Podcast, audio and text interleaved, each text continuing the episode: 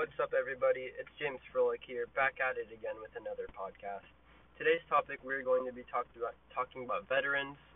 They are a marginalized group in today's society in America, and I'm going to be talking about what they face and how we can help them. The first issue that we are going to be addressing today is homelessness among veterans. Have you ever been walking down the street and seen a poor homeless veteran on the side of the road asking for spare change? Most people choose not to see them and just continue on down the road like a normal day without a second thought, and that is the issue. According to the National Alliance to End Homelessness organization, there are 37,000 homeless veterans on the streets at any given time as of 2019. That's only last year. Of the 37,000, 23,000 are located in homeless shelters, and 14,000 are out on the streets. These people have sacrificed themselves to serve our country, and when they return home, many of them have nothing to go to and no one to go to, which is why so many of them end up on our streets. Veterans are the backbone of America and do not belong on our streets. So I'm about to tell you what is being done to help them and what you can do as well. But first, here's the tragic story of an American hero that wound up on the streets. Dale served 14 years in the U.S. military and did 2 tours to Vietnam. He was shot twice in the back near his spinal cord, which permanently put him in a wheelchair. He was unable to remain in the service and was discharged. He was unable to get a job and get back up on his feet. He has been homeless for 4 years and has received very little help. People walk past him every day as if he doesn't exist. It is truly heartbreaking. Here is what is being done to help. There is a rapid rehousing program under the U.S. Department of Veterans Affairs Supportive Services for Veteran Families Program and Permanent Supportive Housing, which is connected to the HUD Veteran Affairs Supportive Housing Program. In 2019, HUD-VASH program successfully housed more than 11,000 veterans. In 2015 alone, it helped nearly 100,000 veterans. This is a huge step in the right direction, but more needs to be done to help people such as Dale. The issue is that not all veterans know they have access to these programs. To make a difference yourself, you can donate to these programs and organizations and inform veterans in your lives or that you see out on the streets that they may have access to professional government assistance. Remember, if you see a homeless vet, consider the horrors he or she may have gone through. If you have the means, take 30 seconds out of your day and buy them a cheap meal, or simply thank them for your service. A little bit of kindness can go a long way. Don't be part of the issue.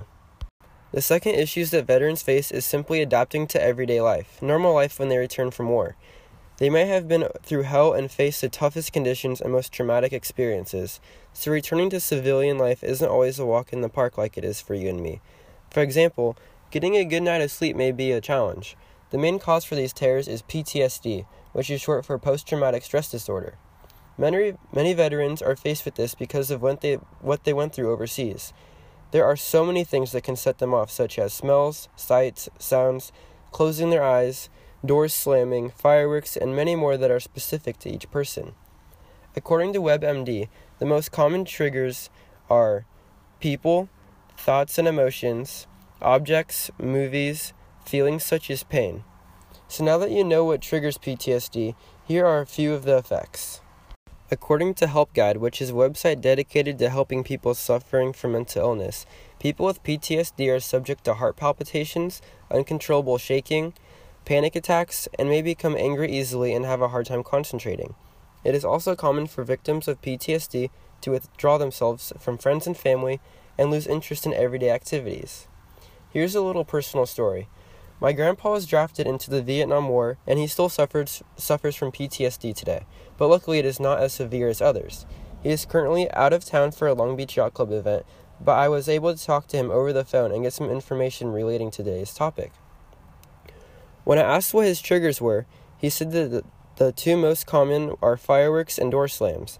Every year on the 4th of July, he goes into his room and has to put in earplugs and close the door. The loud pops and bangs bring back memories from being in the jungle, and he refuses to talk about them. The other trigger is door slams.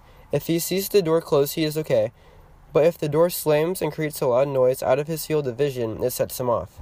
Both fireworks and door sounds are part of normal, almost everyday life, but for him and many others, it brings back horrific nightmares.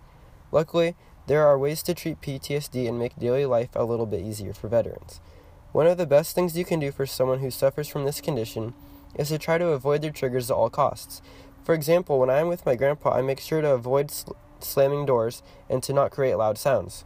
If somebody's triggers do set them off, make sure to be there for them and try to calm them down and understand that it is not their fault.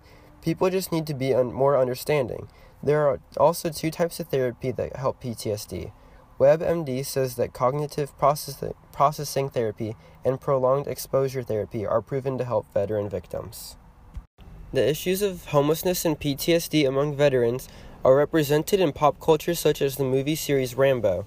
John Rambo was a homeless veteran, Green Beret, in Vietnam who suffered from PTSD and had nothing to come home to. So guys, to wrap it up, it is important to remember that veterans put their lives on the line to secure your freedom and your liberty. Simply thanking them for their service will go a long way. If you have the opportunity to help one of our nation's amazing veterans, please do so.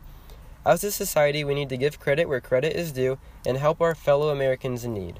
When you walk past a homeless vet, or any homeless person at all for that matter, please don't walk by them as if they were trash. Take into consideration what may have caused this and what they have gone through. Remember, you love your freedom, veterans fought for your freedom, so you should love our veterans. Thank you for listening. This is James Froehlich signing off. I'll see you guys next week. You!